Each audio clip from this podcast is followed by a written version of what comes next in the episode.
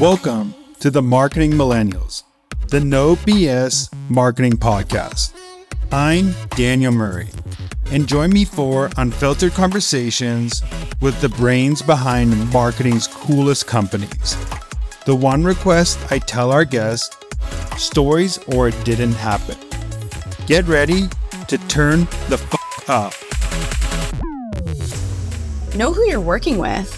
Understand their motivators. Understand what they need to feel safe. For some people, it's autonomy. For some people, it's understanding what's going to happen, certainty. For some people, it's really like relating to them and making sure that they acknowledge that that's the space that you create for them. So what is it that those individuals need to feel safe in a relationship? Wistia is a complete video platform that lets you make high-quality videos fast right in your browser. Record your face and screen, use AI to write scripts, even add background music. Try Wistia for free at wistia.com/millennials. What's up, everybody? Welcome back to another episode of The Marketing Millennials. Today, I have an old friend, Hana. We used to chatted up when she was at MadKudu and I was at Service Titan back in the day. And I'm excited she's pivoted her career into a cool new avenue, and I'll let her talk about it. But Hana, welcome to the podcast. Thank you. How's it going? It's so awesome to be here. And like I was saying to you earlier, I catch you on Twitter and I saw this tweet about needing podcast guests or wanting podcast guests, and I was like, oh, I want to talk to Daniel and hang out with you on the pod. It's always the best place to hang out is a good podcast session. I also want to go into, for everybody who doesn't know who you are, because I do, but like, how did you get into marketing? And then ultimately, how did you get into leadership development for marketers? Everyone will always say like right place, right time, luck. I don't believe in any of those things. I do believe in conscious luck, though. And so I think that it was a little bit of conscious luck, a little bit of maybe delusion, you know, in my earlier, younger days, getting into marketing. And honestly, I just put myself intentionally in an environment where I wanted to thrive and be happy. And because of that, I met somebody amazing. And we built a really great relationship, and we got very close, and she owned a marketing agency, and I started working with her, and we worked together for 8-9 years through multiple different agencies, and these are B2B focused agencies, really at the helm of revenue acceleration, very technical. So straddling those technical and strategic marketing ops, marketing roles. And that was it. I didn't look back. And I stayed agency side for a good portion of my career, spent some time at a startup, MadKudu, which you referenced. And then I, you know, again, I think what I found was I slipped out of that happy environment, happy place where things would come to me because I put myself in those situations intentionally.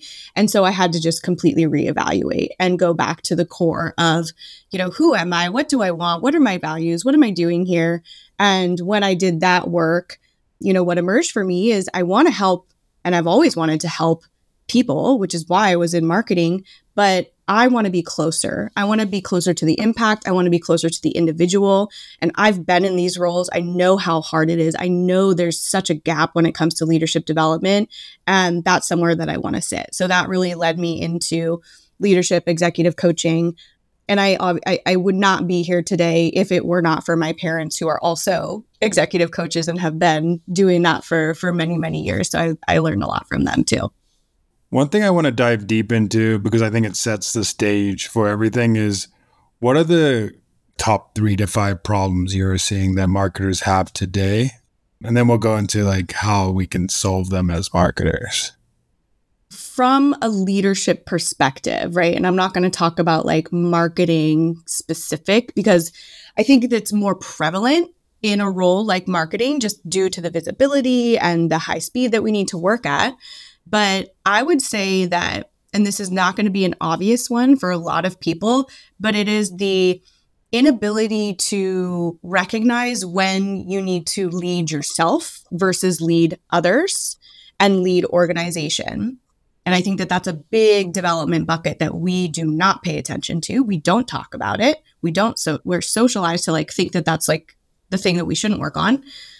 And then I would also say how, like, expressing that, like learning how to take what you've learned about yourself and how you want to lead, and then showcasing that out to a place where you can lead others in an authentic way, in a way that honors you and also gets shit done.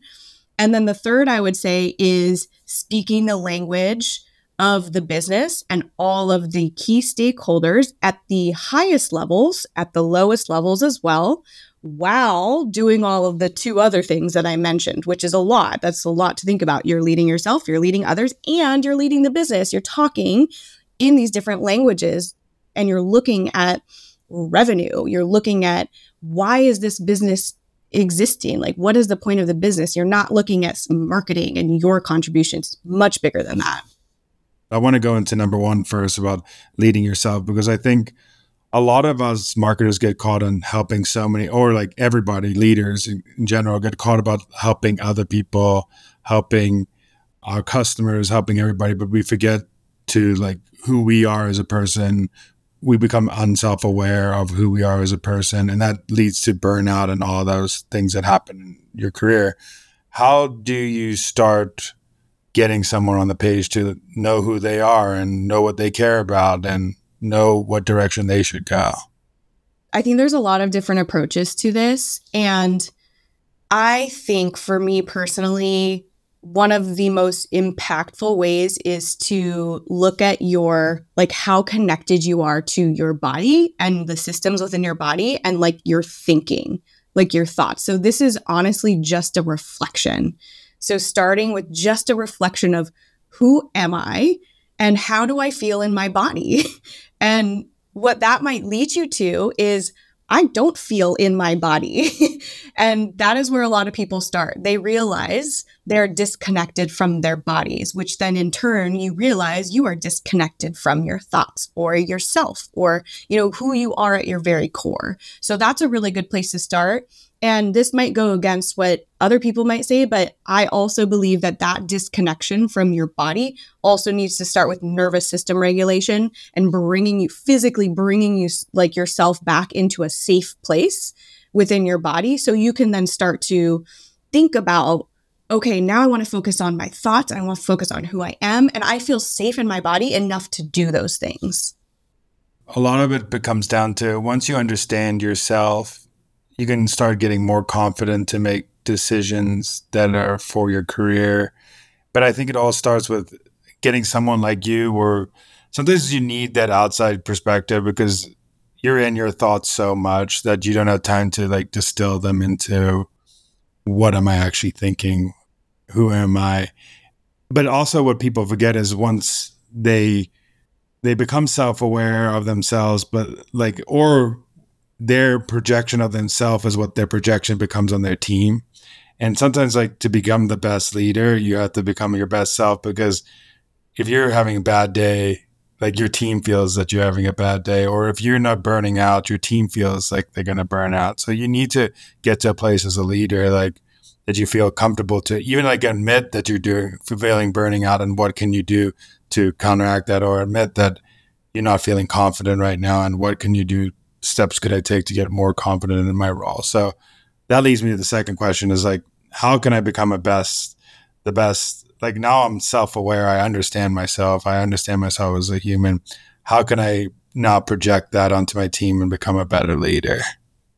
I believe it is going through the process of, so, you know, like you said, like really remembering who you are, but then laying out a plan for yourself to, and here's how I want the world to see that. Here's how I want to take that internal knowledge and express it out, push it out so everybody can feel it. Everybody knows it.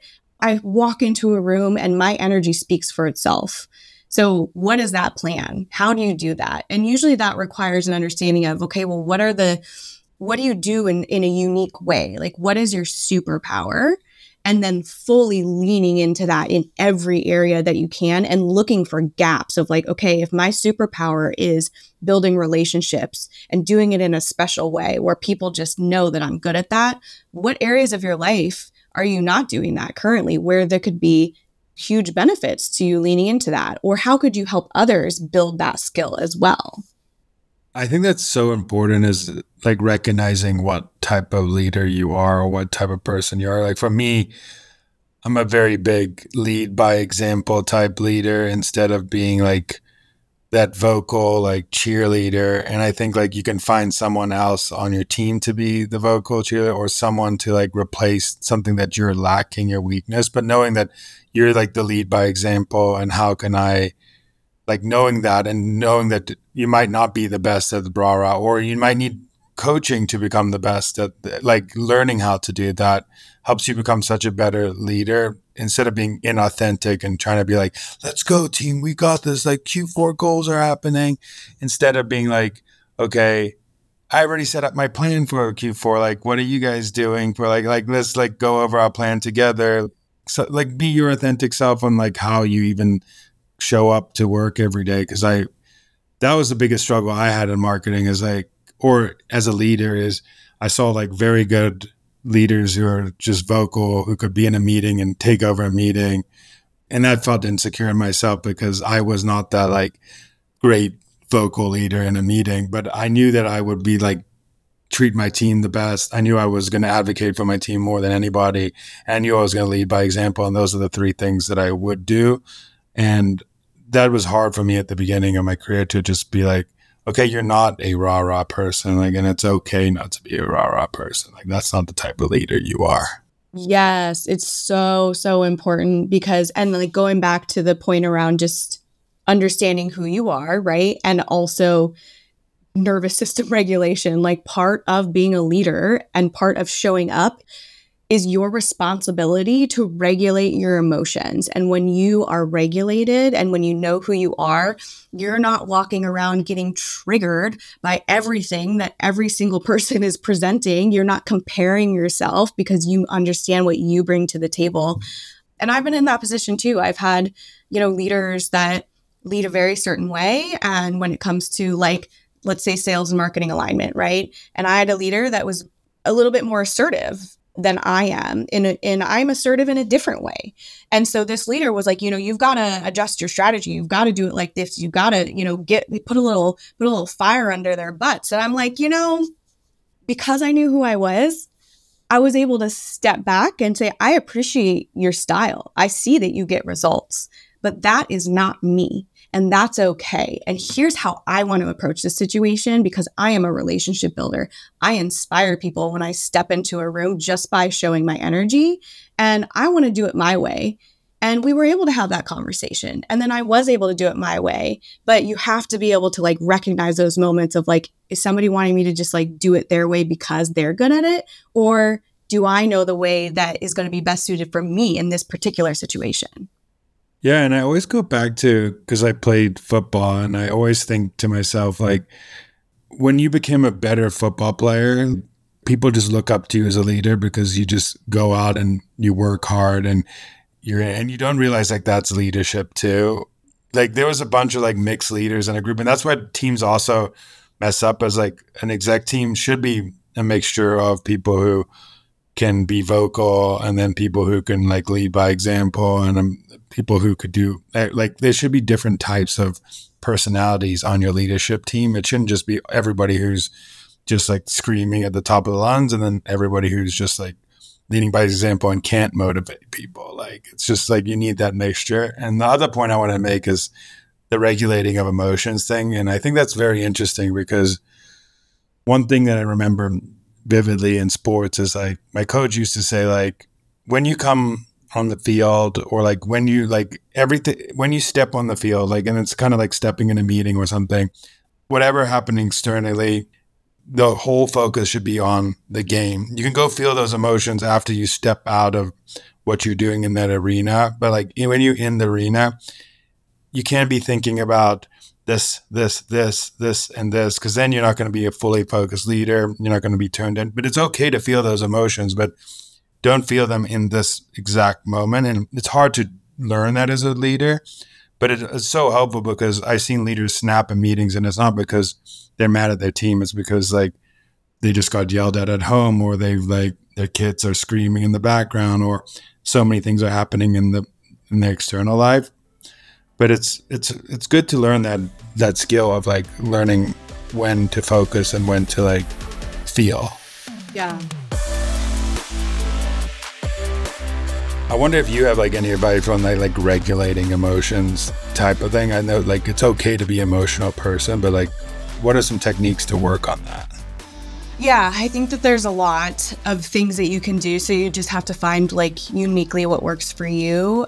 I've probably tried everything under the moon. And again, to your point, you don't know what has gone on in somebody's life or what is going on in somebody's life. Most of us have, at the minimum, little T trauma. A lot of us have big T trauma where we had big traumatic things happen in our life. And a lot of us haven't dealt with any of that. It just continues to sit in our body. So when you talk about projections and like, that's why it comes from those deep wounds where we just haven't dealt with those things. So I think first and foremost, the key to regulating your emotions is feeling your emotions and actually being able to name your emotions and connect to them in your body. Where am I feeling this emotion in my body? Another thing that is very helpful in terms of perspective with that is to think about emotions as energy and emotions as data. Emotions are just flowing through your body. It's energy in motion. That's what some people say. So thinking of it from that perspective gives you a little bit of a, I'm just watching these things flow through my body and I can name them, I can feel them. And if I allow them to flow through my body, eventually they'll leave. And if we look at them as data, I can maybe start to interpret these emotions without getting wrapped up in feelings and feelings and feelings about them and judgments about them. It's just reviewing them like you would go review your dashboard, right? I mean, yes, there's emotions when you see like maybe your numbers, your KPIs drop one month or one quarter, but you're looking at the data. And when you have to make a decision, yes, your emotions are there, but it is rooted in that data. And so I think just naming your emotions, and there's a lot of tools that help for that. And then practicing just watching your thoughts and when those emotions come into the front view, and giving yourself some techniques to not push it down or push it away, but for the moment, just acknowledge that it's there and stay present. So there's a lot of like meditation tactics. There's a lot of focus tactics, right? Like even if we kind of trick our brains into focusing on that present moment, like honestly, there's one where you just like stare at something and you sort of like blur out your eyes. So you're essentially telling your brain, no, focus here. Don't focus on those things. So there's a lot of different tactics and techniques that you can employ. But I think honestly, just starts with understanding and naming your emotions. I also think like the one thing that I love that you just said is just like actually feel to know what emotions you're experiencing, because I think a lot of things that come out are just like building blocks that have stacked up for like weeks or months or years at a company or internally that nobody like communicates about.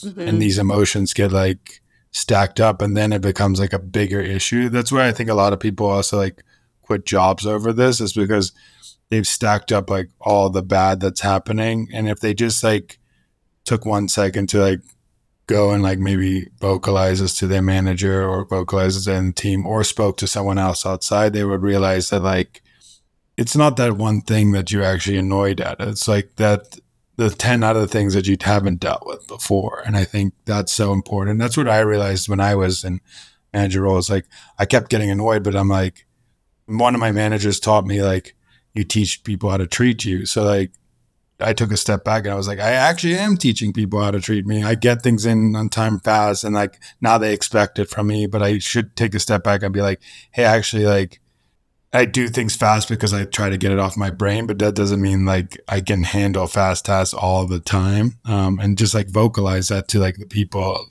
because I thought I really did teach people how to treat me, which is like something I learned. It reminds me of something I think about with my kid. There's a lot of ties that you could make to leadership and being a parent. And I always think about the best reactions are neutral and excitement and praise. So neutral, even apply that to yourself. Neutral. I am not going to give any judgments or emotion around what's going on in my thoughts right now. I'm just going to embrace it and know that it's there and accept it and allow it to move through and channel it maybe into something else. Or excitement, praise, like, I like what's going on here. I want to reinforce that. I want to give myself a reward because my brain's going to like that. And that's how you build that habit. So neutral and excitement. Hey, marketers, listen up. Wistia is my best kept secret for creating videos for your business. You can record and edit videos right in your browser and even use their AI to write your script. With Wistia, you can record your face and screen for videos like sales pitches or product demo. And the video editor is pretty much foolproof. Seriously, you've got to check it out. Start creating videos for free at wistia.com/millennials. That's wistia.com/millennials. I think it's good to break down. I also think it's good. I need to do more of the actually taking a step aside and just actually realizing what emotions I'm feeling and what's triggering them, what's not triggering them. I think a lot of leaders could benefit from that, but I want to go to the third step. So I know it's one is you got to work on yourself. I'm probably not saying it with how you said it. And two, how you're going to lead your team. So one, lead yourself, then your team. And then the third is the management part, the other leaders. So how do you think about that third step of once you've gone down the line of you've done become more self-aware. Now it's you're becoming a better leader with managing your team. Now it's projecting out to other leaders. I believe it is really rooted in, and as all of our relationships are as humans, trust and understanding. When I trust somebody, I'm more willing to be transparent with them. I'm less likely to be activated by them if they feel safe. And this is not just a emotional thing. This is a very physiological thing and neurological thing that it's just happening in our bodies and our brains, right? That is survival for us. If we feel safe, we're not triggered. If we feel safe, there's so many things that that can happen. So I think it is individually, know who you're working with, understand their motivators, understand what they need to feel safe. For some people, it's autonomy. For some people, it's understanding what's going to happen, certainty. For some people, it's really relating to them and making sure that they acknowledge that that's the space that you create for them. So what is it that those individuals need to feel safe in a relationship? And that just comes along with building relationships. So when you go into a new team, you should be asking questions that aren't just about the KPIs and what they're doing with their teams and all the strategies and tactics.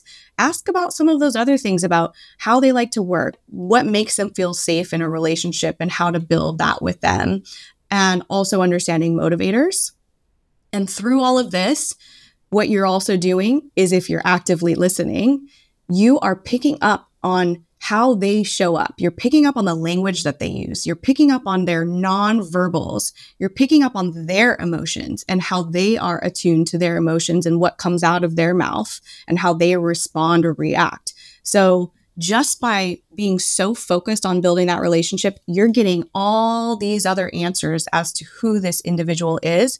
And that is going to allow you to have influence, collaborate, bring people together, advocate. All of those things have conflict, discussions that are really tough because you actually trust each other. So just by doing that, you're opening that door to allow for all of those things to happen.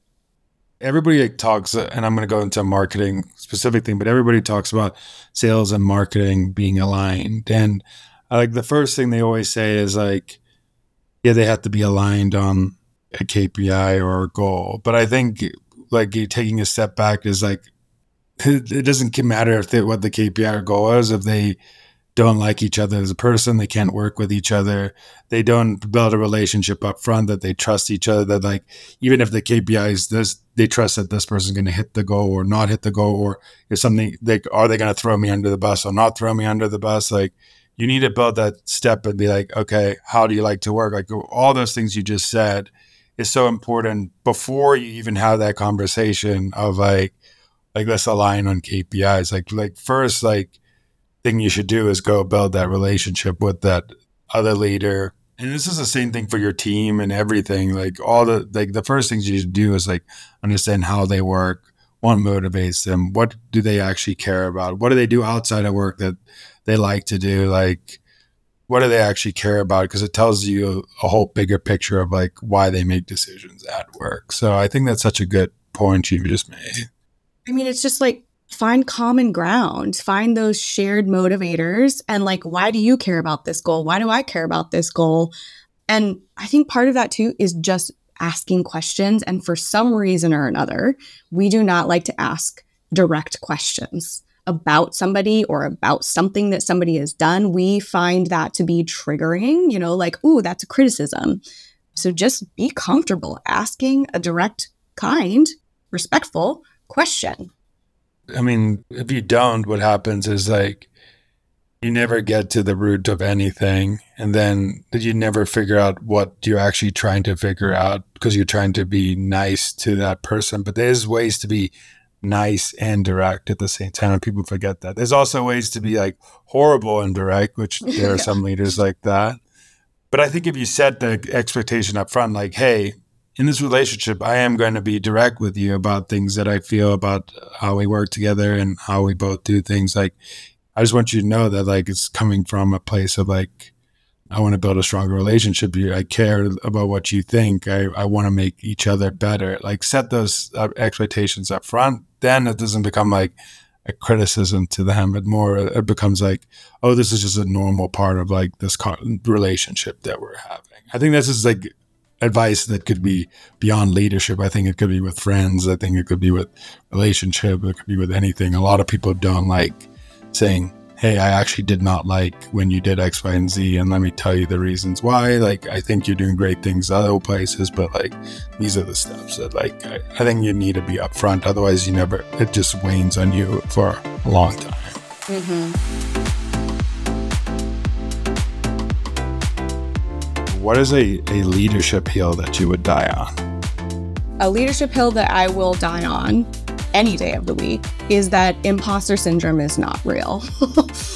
And that we are tripping over ourselves when we say, I have imposter syndrome. That's not true. It's not real. And the reason why I don't believe it to be real is, just as you said, it's not what's actually going on. It's not the root of the issue. You are blanketing what actually is going on just with a popular term that actually, by the way, the two women that were psychologists that developed the term never called it imposter syndrome. They never wanted it to be something that pathologized that, and they called it imposter phenomenon. And the way that they react to how imposter syndrome has taken off now is negative. Like, they don't like it, because what's really going on is fear.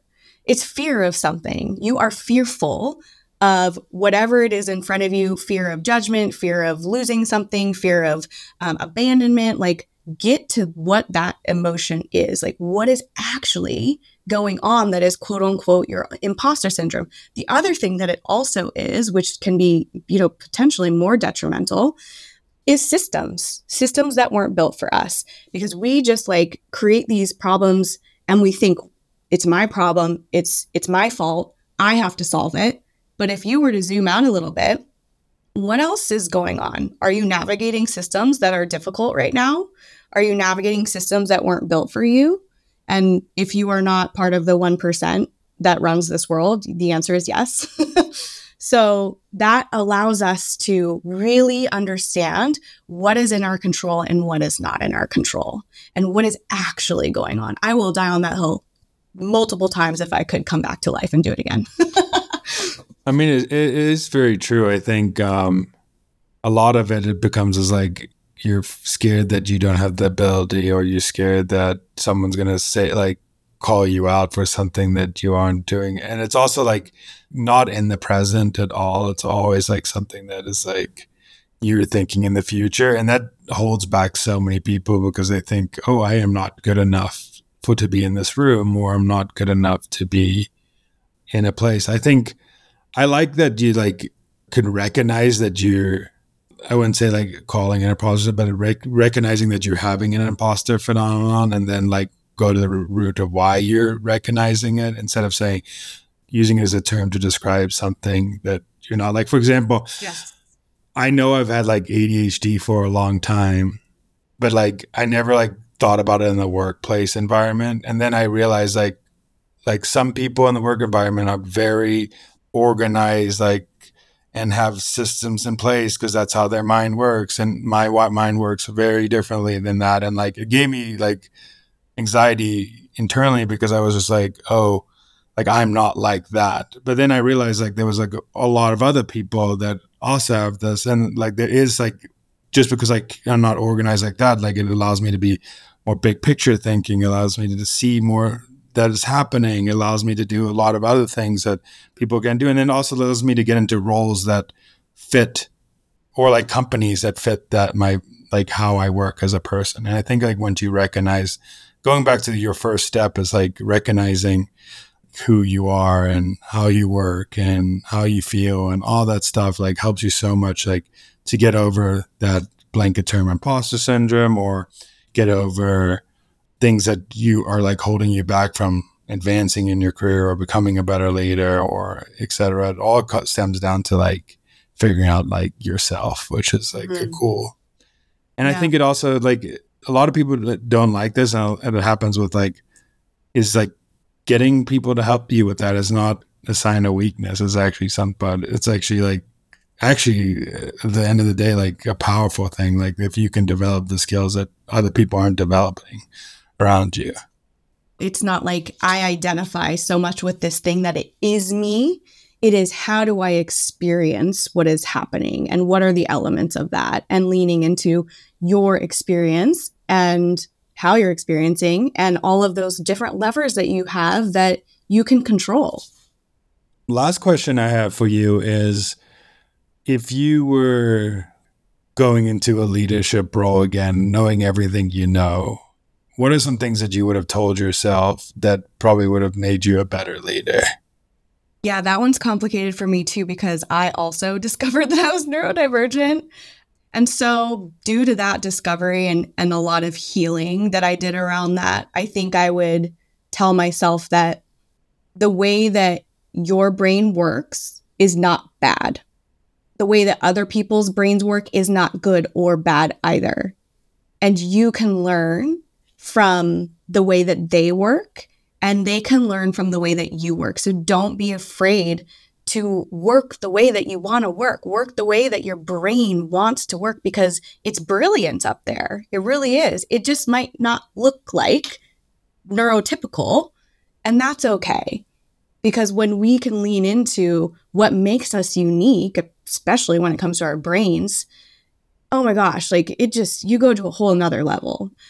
I think there's a lot of education that also needs to be done in the neurotypical arena around what it means to be neurodivergent. And I think it could just enhance so many things, you know, for me personally, but also for if I were leading a team and just different approaches. It just, you know, we know how much diversity is important on teams. And I think that I really wish that I would have had the knowledge to lean into that and the confidence to lean into that as well. And I love that, because I think like the word diversity could be like explained in so many different ways. And I think there's a lot of different terms, but one of the diversity things that you got to think about is like how people think, like how they react to things. And I think people forget that type of diversity on their team. I think that's something that people should think about, is like how people think, how people react. Like you need different people on a team. Like I remember doing that exercise with like the parrot and the eagle and stuff, like knowing that like you're more of a strong person, this person's more a peacemaker, and know this, like knowing you, what these people on your team, you need different types of those people to make your team successful. You can't just have all leaders on your team and nobody who does anything else. Like you need to know that diversity, the leaders meaning like type A leaders and like going, yeah. But I think that's a very good discussion that a lot of people aren't having, is like that type of diversity. Well, I want to give you a couple minutes to say where people can find you and what you're doing and learn from you. So I want to give you a couple minutes to talk about that. Yeah, awesome. I mean, hopefully, as you've gathered, I'm doing leadership and executive coaching, and I really lean into the high performers that this is already their trajectory, where they're already in a leadership seat, but they want to come home to themselves and do it in a way that honors and allows them to showcase, you know, who they are authentically, because that's how we have an impact, and we all know that deep down. So that's kind of the who and the what. And in terms of platforms, like I'm on LinkedIn posting quite often. If your style is video, I'm on TikTok, and then I have a podcast called The Hype Within where I bring on tech leaders, for the most part, and we talk about this journey. We talk about what they have gone through, the steps that they take, the things that they employ to show up in an authentic way, and how that has enabled them and their leadership journey. So that's where you can find me.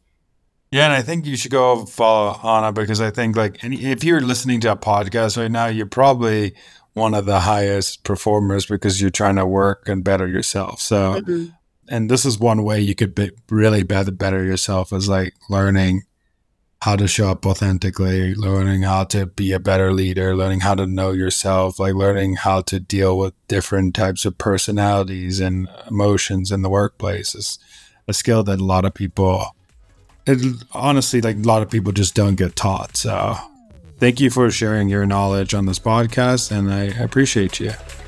Likewise, it's been so fun to chat. Thanks so much for listening. Tune in next week to hear more great insights from marketing's coolest operators.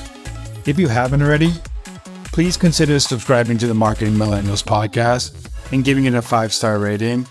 It helps bring more marketers into our community.